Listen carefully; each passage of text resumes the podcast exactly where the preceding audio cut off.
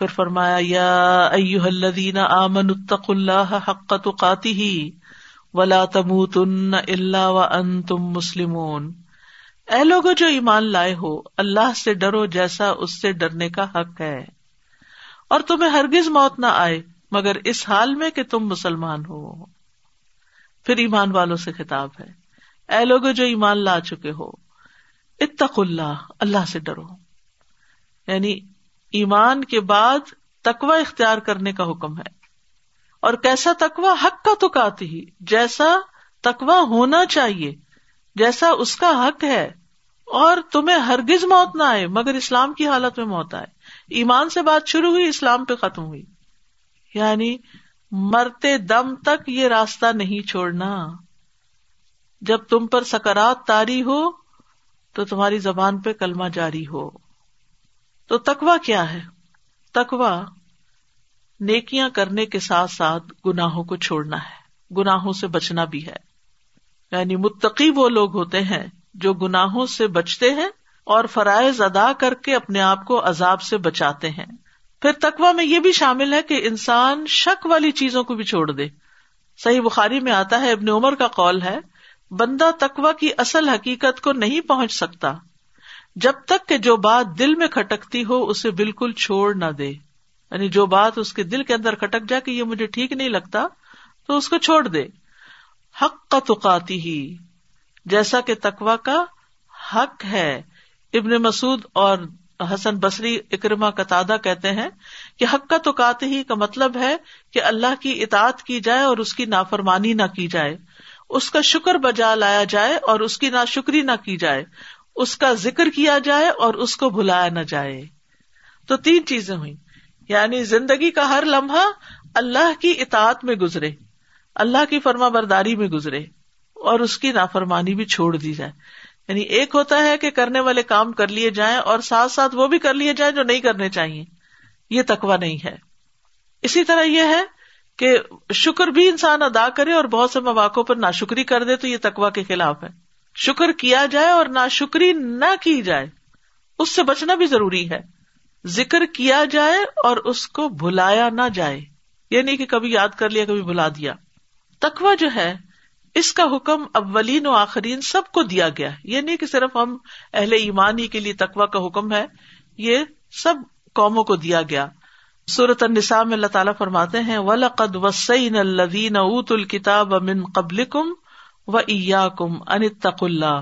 اور بلا شبہ یقیناً ہم نے ان لوگوں کو جنہیں تم سے پہلے کتاب دی گئی اور تمہیں بھی تاکیدی حکم دیا ہے کہ اللہ کا تقوی اختیار کرو۔ یعنی پہلے اہل کتاب کو بھی اور تمہیں بھی، سب کو، ہر امت کو تقوا کا حکم دیا گیا۔ پھر اسی طرح ہر جگہ اللہ کا تقوا واجب ہے۔ نبی صلی اللہ علیہ وسلم نے فرمایا، اتق اللہ سما کنتا اللہ کا تقوا اختیار کرو، خواہ تم کہیں بھی ہو۔ پھر خفیہ اور ظاہر اللہ کا تقوا اختیار کرنا۔ ابو ذر کہتے ہیں کہ رسول اللہ صلی اللہ علیہ وسلم نے ان سے فرمایا، میں تمہیں خفیہ یعنی چھپ کے اور ظاہری طور پر اللہ کے تقوا کی وسیعت کرتا ہوں۔ یعنی صرف لوگوں کے سامنے ہی تم اچھے نہیں بنو، بلکہ جہاں کوئی نہ دیکھ رہا ہو، وہاں بھی تقوا اختیار کرو۔ پھر اسی طرح جتنی ہمت ہے، جتنی طاقت ہے اس آیت میں تو کہا گیا نا، حق کا تو کاتی ہی۔ جس طرح تقوا کا حق ہے، تو وہ حق کتنا ہے ہر ایک پر؟ جتنی جس کے اندر ہمت، طاقت ہے۔ معاذ رضی اللہ عنہ کو جب نبی صلی اللہ علیہ وسلم نے یمن کی طرف بھیجا، تو انہوں نے کہا اللہ کے رسول، مجھے کوئی نصیحت کرے کوئی وسیعت فرمائے آپ نے فرمایا، حسب استطاعت اللہ کا تقوی اختیار کرو۔ ہر پتھر اور درخت کے پاس اللہ کا ذکر کرو۔ ہر پتھر اور ہر درخت کے پاس۔ یعنی جس جگہ بھی جاؤ، اللہ کو یاد کرو۔ اور جب تم کوئی برائی کرو، تو اسی وقت توبہ کرو۔ کیونکہ انسان کے اندر کھٹک جاتی، فوراً گھنٹی بچ جاتی، غلط ہو گیا۔ فوراً استغفار شروع کر دے مخفی برائی کی توبہ مخفی انداز میں، اور الانیہ گناہ کی توبہ الانیہ انداز میں ہونی چاہیے۔ تقوا والے اللہ کے معزز ترین لوگ ہوتے ہیں۔ ان نہ اکرم اکم ان دلہ اتقا کم اللہ کے نزدیک سب سے زیادہ قابل عزت وہی ہے جو تم میں سب سے زیادہ متقی ہو۔ ایسے لوگوں کو قیامت کے دن نبی صلی اللہ علیہ وسلم کا ساتھ بھی ملے گا۔ معاذ بن جبل کہتے کہ رسول اللہ صلی اللہ علیہ وسلم نے فرمایا، تمام لوگوں میں سب سے زیادہ میرے قریب متقی ہیں۔ خواہ وہ کوئی بھی ہو اور کہیں بھی ہو کسی بھی رنگ، نسل، علاقے کے لوگ، وہ چاہے کتنی بھی دور علاقے سے ہو لیکن وہ قیامت کے دن میرے قریب ترین ہوں گے۔ یعنی اللہ کے نزدیک بھی عزت تقوا سے اور نبی صلی اللہ علیہ وسلم کا قرب بھی تقوا سے اور جنت میں داخلہ بھی تقوا کے سبب۔ ابو حرار رضی اللہ عنہ سے مربی ہے کہ رسول اللہ صلی اللہ علیہ وسلم سے پوچھا گیا کہ لوگوں کو اکثر کون سی چیز جنت میں داخل کرتی ہے؟ تو آپ نے فرمایا اللہ کا تقوا اور اچھا اخلاق۔ پھر اس کے بعد فرمایا واطسم بحب اللہ جمی ام ولا تفرق وزقرو نعمت اللہ علیہ کم کن تم آدا ان فلف بین قلوبکم فاسبح تم بنعمتی ہی اخوانا وکن تم اللہ شفا حفرت من النار فانقذکم منها كذلك يبين الله لكم آیاته لعلكم تهتدون اور تم سب کے سب اللہ کی رسی کو مضبوطی سے تھام لو اور فرقہ فرقہ مت بنو اور اپنے اوپر اللہ کی اس نعمت کو یاد کرو جب تم آپس میں دشمن تھے، تو اس نے تمہارے دلوں میں الفت ڈال دی۔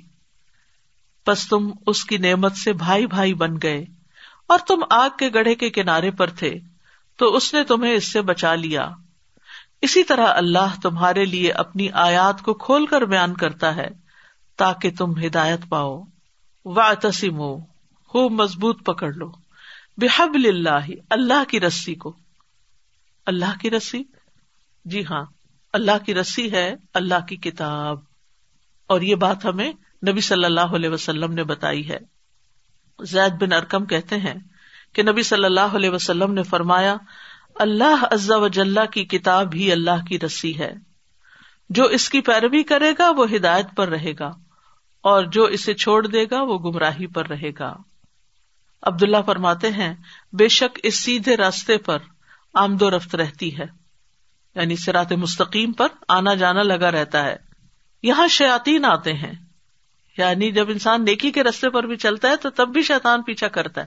تو تبھی زیادہ کرتا ہے نا۔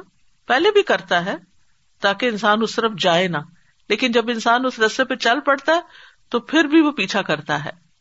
تو اس رستے پر شیاتین آتے رہتے ہیں اور بلند آواز سے کہتے ہیں، اے اللہ کے بندے، اس دوسرے رستے پہ آ جاؤ۔ یعنی اس کو گمراہ کرنے کی کوشش کرتے ہیں۔ پس تم اللہ کی رسی کو مضبوطی سے تھام لو۔ بے شک اللہ کی رسی قرآن ہے۔ اسی طرح ایک اور روایت میں آتا ہے، رسول اللہ صلی اللہ علیہ وسلم نے فرمایا، بے شک میں تم میں وہ چیزیں چھوڑ کر جا رہا ہوں کہ اگر تم اسے تھامے رکھو گے تو میرے بعد کبھی گمراہ نہیں ہوگے۔ ان میں سے ایک دوسری سے بہت بڑی ہے، وہ اللہ کی کتاب ہے۔ گویا کے آسمان سے زمین تک ایک رسی لٹک رہی ہے۔ اور دوسری میرے خاندان میں سے میرے اہل بیت۔ یہ دونوں حوض کوثر پر پہنچنے تک کبھی جدا نہ ہوں گے۔ بس دیکھو کہ تم میرے بعد ان سے کیا سلوک کرتے ہو۔ یعنی ان کے ذریعے بھی ہدایت ملے گی۔ پھر اسی طرح ایک اور جگہ پر فرمایا کہ مل کر اللہ کی رسی کو تھام لو۔ یعنی یہاں پر تو صرف یہ بتایا کہ اللہ کی رسی ہے۔ اور ایک روایت میں آتا ہے کہ اس کا ایک سرا اللہ کے ہاتھ میں ہے۔ تو اللہ تک پہنچنے کا راستہ پھر اللہ ہی کی رسی یعنی اللہ کی کتاب ہے۔ اور پھر ساتھ ہی فرمایا جمی ان سب مل کر یعنی سارے کے سارے، تم سب اللہ کی رسی کو مضبوطی سے پکڑے رکھو۔ تو اس سے پتا چلتا ہے کہ مسلمانوں کے اندر اجتماعیت ہونی چاہیے۔ مل جل کر کام کرنے کی عادت ہونی چاہیے۔ ایک شخص اکیلا ہوتا ہے اور سب مل کر بہت کچھ کر سکتے ہیں۔ جبین کا لفظ جو ہے یہ اجتماعیت کی طرف انسان کو متوجہ کر رہا ہے۔ نبی صلی اللہ علیہ وسلم نے فرمایا، بے شک ایک مومن دوسرے مومن کے لیے عمارت کی طرح ہوتا ہے۔ اس کا ایک حصہ دوسرے حصے کو قوت پہنچاتا ہے۔ اور آپ صلی اللہ علیہ وسلم نے اپنے ایک ہاتھ کی انگلیوں کو دوسرے ہاتھ کی انگلیوں میں داخل کیا۔ یعنی ہر شخص دوسرے کے لیے موٹیویشن کا باعث ہوتا ہے۔ جب انسان کسی مقصد کے تحت کہیں اکٹھے ہوتے ہیں اور سب کو مقصد سے دلچسپی ہوتی ہے، تو ہی سب ایک دوسرے کو سپورٹ کر رہے ہوتے ہیں اس مقصد کو حاصل کرنے میں۔ تو اس کے لیے آپ صلی اللہ علیہ وسلم نے اپنے ایک ہاتھ کی انگلیوں کو دوسری انگلیوں میں داخل کیا۔ اگر آپ داخل کر کے دیکھیں تو بالکل دیوار کی شکل بن جاتی ہے۔ پھر آپ صلی اللہ علیہ وسلم نے یہ بھی فرمایا کہ جماعت رحمت ہے اور فرقہ بندی عذاب ہے۔ سنن نسائی کی روایت میں آتا ہے، اللہ کا ہاتھ جماعت پر ہے۔ اور اس چیز سے منع کیا گیا کہ تم اختلاف کرو۔ ان لوگوں کی طرح نہ ہو جاؤ جو الگ الگ ہو گئے، ایک دوسرے کے خلاف ہو گئے۔ حالانکہ ان کے پاس واضح احکامات آئے۔ سورت اللہ نام میں آتا ہے، ان الزین فرق دین ہم وکان شیا ان لست من ہم فی شعی انما امر ہم اللہ تم یونبی اہم بما کانو یا فالون بے شک وہ لوگ جنہوں نے اپنے دین کو جدا جدا کر لیا اور کئی گروہ بن گئے۔ یعنی تفرقہ بازی اختلاف ویسے بھی ناپسندیدہ ہے، لیکن دینی معاملات میں اور زیادہ ناپسندیدہ ہے۔ انہوں نے اپنے دین کو جدا کر لیا تو فرمایا، ان سے آپ کو کچھ سروکار نہیں۔ لستا من ہوں فی شعی ان کا معاملہ تو اللہ ہی کے حوالے ہے۔ پھر وہی انہیں بتائے گا کہ وہ کیا کچھ کرتے تھے۔ یعنی دین میں اختلاف پیدا کرنا، نئی نئی باتیں نکالنا اور لوگوں کو اصل مقصد سے ہٹا دینا اور نئے نئے فلسفے دین میں انٹروڈیوس کرنا یہ چیزیں ناپسندیدہ ہیں۔ کیونکہ عموماً کیا ہوتا ہے کہ مثلاً اگر ہم دین کے نام پر اکٹھے ہیں تو ہمارا فوکس یہ ہونا چاہیے کہ جو اللہ اور اس کے رسول نے فرمایا وہ ہمارے لیے ہر چیز سے زیادہ اہم ہو۔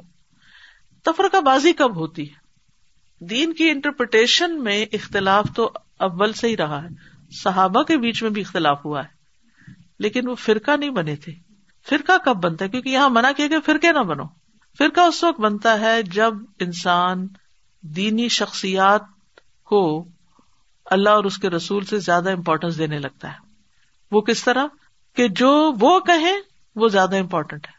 آنکھیں بند کر کے ان کے پیچھے چل پڑتے ہیں۔ وہ دلیل سے بات کر رہے ہیں یا اپنی خواہش نفس سے بات کر رہے ہیں یا کوئی اور بیرونی فلسفہ درامد کر رہے ہیں، وہ پھر یہ نہیں دیکھتے۔ تو یہ چیز بہت خطرناک مسلمانوں کے اندر بھی فرقہ واریت کب ہوئی؟ اس وقت نہیں ہوئی کہ جب ان کے اندر فکی اختلافات تھے کہ امام شافی نے یہ کہا اور امام ابو حنیفہ نے کہا۔ اختلاف اس وقت ہوا کہ جب انہوں نے اپنے اپنے اماموں کی بات کو ثابت کرنے کے لیے صحیح حدیث کو بھی جٹلا دیا یا ان کی کوئی تعویل کر لی۔ تو یہ چیز خطرناک ہوتی ہے کہ آپ شخصیت پرستی کا شکار ہو جائیں اور بغیر دلیل کے اور ہر بات بغیر سوچے سمجھے کسی کی ماننا شروع کر دیں۔ قرآن مجید میں کیا کہا گیا؟ کل ہاتھ برہان اپنی دلیل لاؤ۔ ہم دلیل پہ چلیں گے۔ اور جب دلیل موجود ہو تو اس کے آگے جھک جانا چاہیے۔ بجائے اس کے کہ انسان کے نہیں، مجھے یہ جاننا ہے کہ میرا امام کیا کہتا ہے۔ جو میرا امام کہے گا میں وہ کروں گا۔ تو بات امام کی نہیں ہے، بات تو اماموں کے امام کی ہے کہ وہ کیا کہتے ہیں۔ اور جس معاملے میں صحیح حدیث سامنے آ جائے، پھر کسی بھی امام کا قول جو ہے وہ پیچھے چلا جائے۔ اور اماموں نے تو خود اپنے بارے میں یہی کہا کہ جب صحیح حدیث سامنے آ جائے تو پھر میرا مذہب اور میری بات جو ہے، اس کا دیوار پہ دے مارو۔ تو یاد رکھیے کہ شیطان جو ہے، وہ ہمیشہ تفرقہ بازی پھیلانے کی کوشش کرتا ہے اور مسلمانوں کے اندر فتنا ڈالتا ہے۔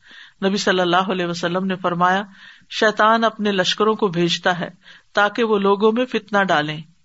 بس ان لشکر والوں میں سے اس کے نزدیک بڑے مقام والا وہی ہوتا ہے جو ان میں سب سے زیادہ فتنا ڈالتا ہے۔ تو شیطان جو ہے اس کی کوشش یہی ہوتی ہے کہ لوگ آپس میں لڑتے رہیں، کیونکہ اس سے اس کو دورہ فائدہ ہے کہ جب لوگ آپس میں ٹکرائیں گے اور لڑیں گے تو وہ اصل مقصد بھول جائیں گے۔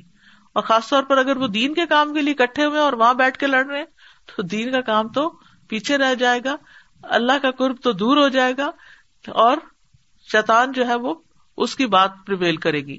تو یہاں پر کیا فرمایا؟ واتسم بحب اللہ جمی ان سب کو حکم ہے۔ ولا تفر رکھو اور آپس میں تفرقہ نہ کرو۔ وز کرو نعمت اللہ علیہ کم از کن تم آدا ان اللہ فبین قلو بکم فسبہ تم بنعمت ہی اخوانا اور یاد کرو اللہ کی نعمت کو جب تم آپس میں دشمن تھے۔ اشارہ ہے اوسر خزرج کی طرف جو مدینہ کے دو قبیلے تھے اور ان کے درمیان چھوٹی چھوٹی باتوں پر لڑائی جھگڑے شروع ہوتے اور سال ہا سال جنگیں جاری رہتی اور وہ ایک دوسرے کے دشمن بن چکے تھے۔ لیکن جب نبی صلی اللہ علیہ وسلم تشریف لائے تو آپ کی تعلیمات نے ان کو بھائی بھائی بنا دیا اور ان کے اندر محبت آ گئی اور وہ ایک دوسرے کی قدر کرنے لگے۔ تو ہم سب جانتے ہیں کہ اسلام سے پہلے اربوں کی حالت کیا تھی۔ قبیلوں میں بٹے ہوئے تھے۔ کوئی ایک اجتماعی حکومت نہیں تھی، کوئی ایک لیڈر نہیں تھا۔ ہر قبیلے کا اپنا سردار تھا اور ہر ایک کی اپنی مرضی تھی۔ اور پھر ایک دوسرے کو قتل کرتے، ایک دوسرے کا مال چھینتے۔ اور ایک ہی علاقے میں رہنے والے آپس میں جنگ و جدل کا شکار رہتے۔ اور ان کی وہ بہت بری حالت تھی جو تاریخ میں بہت تفصیل کے ساتھ ملتی ہے۔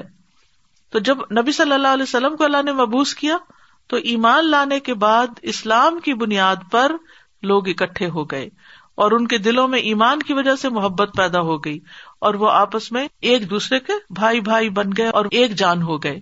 پھر اسی طرح عبداللہ بن زید بن عاصم کہتے ہیں کہ جب اللہ نے اپنے رسول صلی اللہ علیہ وسلم کو ہنین کے دن غنیمت عطا فرمائی، تو آپ نے ان لوگوں میں مال غنیمت تقسیم کیا جن کے دل اسلام پہ جمانے مقصود تھے یعنی جو نئے نئے مسلمان ہوئے تھے، اور انصار کو کچھ نہ دیا۔ تو اس وجہ سے وہ غمناک ہوئے کہ جو مال لوگوں کو ملا انہیں نہیں ملا۔ تو آپ نے انہیں خطبہ دیتے ہوئے فرمایا، اے گروہ انصار، کیا میں نے تمہیں گمراہ نہیں پایا تھا کہ اللہ نے میری وجہ سے تمہیں ہدایت دی؟ تم ایک دوسرے سے جدا جدا تھے اللہ نے میری وجہ سے تم میں الفت پیدا کر دی۔ یعنی میرے بیچ میں ہونے سے تمہارے درمیان کی لڑائیاں ختم ہو گئی تم محتاج تھے۔ اللہ نے میری وجہ سے تمہیں غنی کر دیا۔ تو وہ ہر بات پہ کیا کہتے تھے؟ کیوں نہیں؟ اور پھر آخری بات جو فرمائی کہ کیا تم یہ نہیں پسند کرتے کہ لوگ بیڑ بکریاں لے جائیں اور تم اللہ کے رسول صلی اللہ علیہ وسلم کو اپنے ساتھ لے جاؤ؟ یعنی مدینہ میں وہ تمہارے ساتھ ہوں تو اس پر ان کی آنکھوں میں آنسو آ گئے۔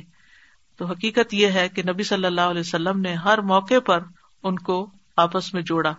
اس آیت کے شان نزول میں ایک واقعہ آتا ہے کہ اوسر خزرج آپس میں اکٹھے بیٹھے ہوئے تھے۔ تو یہ دیکھ کے بہت جلنے لگے کہ ان کے درمیان تو بہت محبت پیدا ہو گئی۔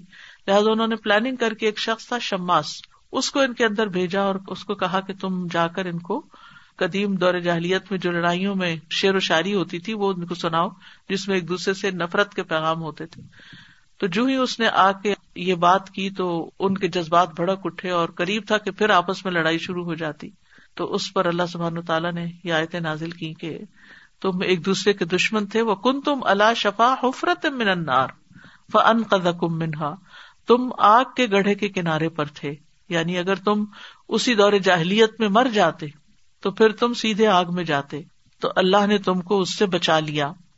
اور یہ بھی نبی صلی اللہ علیہ وسلم جو رحمت بن کر آئے تھے جہان والوں کے لیے، ان کے بارے میں آتا ہے، ابو حرارا سے روایت ہے کہ رسول اللہ صلی اللہ علیہ وسلم نے فرمایا، میری مثال اور لوگوں کی مثال اس شخص کی طرح ہے جس نے آگ روشن کی۔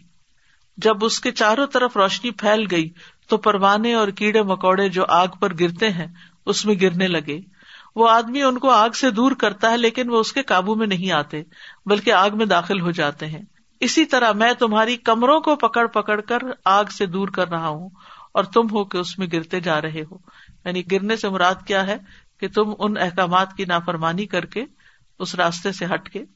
پھر فرمایا کزال کا یوبین اللہ لکم آیات ہی اس طرح اللہ تعالیٰ تمہارے لیے اپنی آیات کو بیان کرتا ہے، اپنے احکامات کو کھول کھول کے واضح کر کے بیان کرتا ہے لا اللہ کم تحتدون تاکہ تم ہدایت پا جاؤ۔ یعنی یہ اللہ ہی کا فضل ہے، اللہ کی رحمت ہے کہ اس نے نبی صلی اللہ علیہ وسلم کو رحمت اللہ عالمین بنا کر بھیجا، اپنی کتاب ان پر نازل کی اور اس کے ذریعے لوگوں کے اندر ایک محبت کا نیا مرکز قائم ہوا۔ یعنی پہلے لوگ محبت کرتے تھے یا حسب نصب کی بنا پر۔ یا کسی خاص قبیلے کی بنا پر یا دنیاوی کسی کام میں اکٹھے ہونے کی وجہ سے قوم کی بنیاد پر، زبان کی بنیاد پر۔ لیکن اسلام نے آ کر محبت کو ایک نیا رخ دیا کہ وہ اللہ کی خاطر ہو، ایمان کی بنیاد پر بھائی چارہ ہو۔ اور یہ سب سے خوبصورت بنیاد ہے، کیونکہ اس میں نہ کوئی رنگ، نہ کوئی نسل، نہ کوئی زبان، کوئی اور کرائٹیریا رہتا ہی نہیں۔ آج بھی آپ دیکھیں کہ دنیا کی جو مختلف اقوام ہے وہ یا تو قومیت کی بنیاد پر ایک دوسرے سے محبت کرتے ہیں یا ایک دوسرے کی کیئر کرتے ہیں یعنی نیشنلٹی کی بنیاد پر، یا پھر رنگ کی بنیاد پر، کہ کالا کالے کو دیکھتے ہی اس کی طرف مائل ہو جائے گا اور گورا گورے کو دیکھ کر۔ پھر اسی طرح دو لوگ اگر ایک طرح کی زبان جانتے ہیں تو ان کے درمیان ایک دم سارے فاصلے دور ہو جائیں گے۔ یا نسل کی بنیاد پر کہ کون کس خاندان سے تعلق رکھتا ہے۔ اگر کوئی ارائی ہے یا پٹھان ہے یا کوئی تو وہ ایک دم قریب آ جاتے ہیں۔ تو دین نے یہ ساری بنیادیں ڈھا دی۔ اور کون سی بنیاد رکھی؟ ایمان کی۔ کہ ایمان کی وجہ سے، دین کی وجہ سے محبت کرو۔ اور اس کا اجر کتنا بڑا بتایا گیا کہ جو شخص اللہ کی خاطر محبت کرے، وہ قیامت کے دن عرش کے سائے تلے ہوگا۔ اور پھر یہاں پر ہمیں قرآن مجید کو مضبوطی سے پکڑ لینے کا بھی حکم دیا گیا ہے۔ بات اسم بحب اللہ اللہ کی رسی کو مضبوط پکڑے رکھو۔ یعنی اس کو چھوڑو نہیں۔ آپ سوچیے کہ جس رسی کا ایک سرا اللہ کے ہاتھ میں ہے، دوسرا اگر ہم پکڑ لیں گے تو ان شاء اللہ ہدایت ہی پا جائیں گے۔ لیکن اگر ہم نے اس کو پکڑا ہی نہیں یا پکڑ کے چھوڑ دیا، تو پھر تو گمراہی کے کھڈے میں ہی جا گرنا ہے۔ اللہ تعالیٰ سب کو اس سے محفوظ رکھے۔ پھر اس کے بعد فرمایا ولتکم من کم امت یدون ال الخیر و امرون بال معروف و انل منکر و الا اکم المفلحون۔ اور تم میں ضرور ایک گروہ ایسا ہونا چاہیے جو لوگوں کو خیر کی طرف بلائے، نیکی کا حکم دے اور برائی سے روکے، اور یہی لوگ فلاح پانے والے ہیں۔ تو اس آیت میں امر بالمعروف اور نہیں انل منکر کی ذمہ داری کے بارے میں بھی پتہ چلتا اور اس کی اہمیت کے بارے میں بھی اور امر بالمعروف کیا ہے؟ نیکی کا حکم دینا اور نہیں انل منکر کیا ہے؟ برائی سے روکنا۔ یعنی جہاں قرآن اور سنت کی تعلیمات ہیں، وہ نہ صرف یہ کہ ہمارے لیے ہیں، بلکہ ان کی روشنی میں ہمیں اپنے آس پاس کو بھی درست کرتے رہنا ہے۔ یہاں پر فرمایا ول تکن چاہیے کہ ہو یعنی لازمی ہونا چاہیے۔ من کم تم میں سے۔ تم کون ہے مسلمان۔ کیا ہونا چاہیے؟ امت ان امت۔ اب دیکھیے ایک ہوتی ہے امت، اور ایک ہوتی ہے قوم، اور ایک ہوتی ہے جماعت۔ مثلاً صحابہ کرام جو تھے، مکہ میں ایک جماعت کی شکل میں تھے۔ ایمان کی بنیاد پر ان کے اندر اجتماعیت قائم ہوئی تھی۔ پھر اس کے بعد جب مدینہ ہجرت کر کے گئے تو وہ امت بن گئے۔ کیونکہ وہ ایک مقصد پہ اکٹھے ہو گئے تھے۔ اب ان کو ذمہ داریاں دی گئی کہ تم لوگوں کے لیے پیدا کیے گئے ہو۔ وہ کزالی کا جا اللہ کم امتن جا اللہ کم ہم نے تمہیں بنا دیا یعنی اب تم امت ہو۔ تو امت کا لفظ جو ہے وہ ام سے ہے۔ ام کا مطلب ہوتا ہے قصد کرنا، ارادہ کرنا۔ جب مختلف طرح کے لوگ کسی ایک مقصد کے تحت اکٹھے ہوتے ہیں، تو وہ امت بن جاتی ہے۔ اب آپ دیکھیے کہ مسلمان جو ہیں، وہ ایک امت جبھی ہو سکتے ہیں، جب ان سب کا ایک مقصد ہو۔ اور وہ مقصد کیا ہے؟ کن تم خیر امت اخرجت لناس لوگوں میں خیر کی بات پہنچانا، لوگوں کے خیر کے لیے کام کرنا، لوگوں کی ہدایت کے لیے کام کرنا۔ اور یہاں پہلا حکم کیا دیا گیا؟ کہ تمہارے اندر ایک جماعت ہو، اگر ساری امت نہیں بھی کر پا رہی، تو ایک جماعت تو ایسی لازمی ہونی چاہیے۔ ول تکم من کم امت من کم یعنی مسلمانوں کے اندر سے پھر ایک گروہ ہو، جو ایک مقصد رکھتا ہو، اس کا مقصد کیا ہو؟ یدون الخیر، وہ خیر کی دعوت دے۔ خیر کیا ہے؟ بھلائی کیا ہے؟ سب سے بڑی خیر تو قرآن میں ہے۔ یعنی لوگوں کو قرآن کی طرف بلائے، لوگوں کو نیکی کی طرف بلائے، نیکی کی دعوت دے۔ وہ یا امرون بال معروف اور وہ معروف کا حکم دیں گے۔ وہ یا نہ انل منکر اور برائی سے روکیں گے۔ اور یہی لوگ دراصل فلاح پانے والے ہیں۔ امر بال معروف اور نئی انل منکر جو ہے، وہ ایمان کی علامت ہے۔ رسول اللہ صلی اللہ علیہ وسلم نے فرمایا، جو شخص تم میں سے کوئی منکر دیکھے، تو وہ اپنے ہاتھ سے اس کو بدل دے۔ اگر ایسا کرنا ممکن نہ ہو تو زبان سے کرے۔ اگر یہ بھی ممکن نہ ہو تو دل ہی سے اس کو برا جانے۔ مگر یہ ضعیف ترین ایمان کا درجہ ہے۔ تو تم میں سے کوئی کا کیا مطلب ہے؟ یعنی ہر ایک کی ذمہ داری ہے ایک طرح سے۔ اور ہر ایک پھر اپنی اپنی حیثیت کے مطابق اس کا علم کتنا ہے اس کی طاقت کتنی ہے، اس کی سمجھ کتنی ہے، اس کے مطابق اس کو یہ کرنا ہوگا۔ یعنی ہم اپنے پیاروں کو، عزیزوں کو رشتے داروں کو ایسے ہی نہیں چھوڑ سکتے۔ خیر اور بھلائی کی بات کہیں نہ کہیں کچھ نہ کچھ تھوڑی بہت بتاتے رہنا چاہیے۔ یعنی فتق اللہ مستطاط جتنی استطاعت ہو۔ حج بھی اس پہ فرض ہے جو استطاعت رکھتا ہو۔ تو حج ایک بنیادی فریضہ ہے۔ اسی طرح امر بال معروف اور نہیں انل منکر بھی اس کے لیے ہے جو اس کی استطاعت رکھتا ہو۔ اسی طرح نہیں انل منکر بھی ضروری ہے۔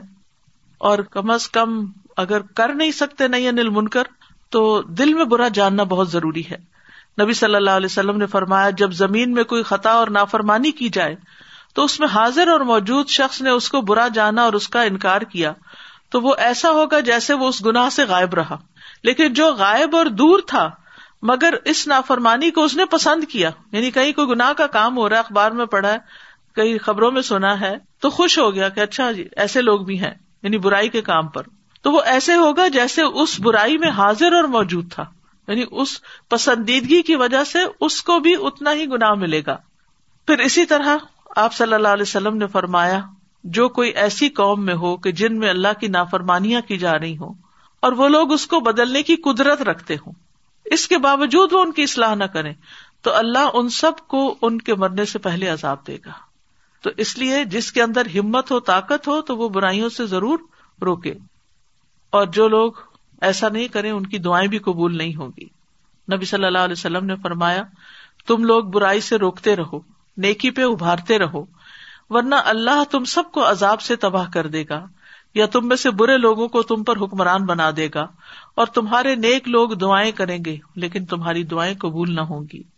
تو ہر شخص اپنی اپنی کیپیسٹی میں اپنی اپنی حیثیت میں، اپنے رتبے، مقام، درجے کے مطابق ضرور یہ کام کرتا رہے، جتنا بھی وہ کر سکے۔ کیونکہ ہر ایک کا مقام برابر نہیں ہوتا۔ مثلاً والدین اور اولاد میں فرق ہے۔ والدین کا تو فرض بنتا ہی ہے، اولاد کو برائی سے روکے۔ لیکن اگر والدین نہیں سمجھے ہوئے اور اولاد کو اللہ نے سمجھ دے دی تو اولاد کا بھی فریضہ بنتا ہے کہ وہ والدین کو پیار سے، عزت سے، احترام سے اس برائی سے روکے پھر فرمایا، ولا تکون کلین تفرق وقت لفو ممبا دما جا البینات و الا اکلحم اداب عظیم اور تم ان لوگوں کی طرح نہ ہو جانا جو فرقہ فرقہ بن گئے۔ اور انہوں نے واضح دلائل آ جانے کے بعد اختلاف کیا۔ اور یہی وہ لوگ ہیں جن کے لیے بہت بڑا عذاب ہے۔ اب یہاں پر اہل ایمان کو منع کیا جا رہا ہے کہ تم ان لوگوں کی طرح نہ ہو جانا جنہوں نے تفرقہ اور اختلاف کیا۔ اشارہ ہے یہود و نصارہ کی طرف۔ رسول اللہ صلی اللہ علیہ وسلم نے فرمایا، البتہ میری امت پر بھی وہی کچھ آئے گا جو بنی اسرائیل پر آیا۔ اور دونوں میں اتنی مطابقت ہوگی جتنی جوتوں کے جوڑے کی ایک دوسرے کے ساتھ یعنی دو چپل ایک جیسے ہوتے ہیں۔ یہاں تک کہ اگر ان کی امت میں سے کسی نے اپنی ماں کے ساتھ اعلانیہ زنا کیا ہوگا، تو میری امت میں بھی ایسا کرنے والا آئے گا۔ اور بے شک بنی اسرائیل بہتر فرقوں پہ تقسیم ہوئی تھی، لیکن میری امت تہتر فرقوں پہ تقسیم ہوگی اور ان میں ایک فرقے کے علاوہ سب جہنمی ہوں گے۔ صحابہ نے کہا، یا رسول اللہ وہ نجات پانے والے کون ہیں؟ آپ نے فرمایا، جس پر میں اور میرے صحابہ ہیں۔ یعنی جو طریقہ کار نبی صلی اللہ علیہ وسلم اور آپ کے صحابہ کا تھا۔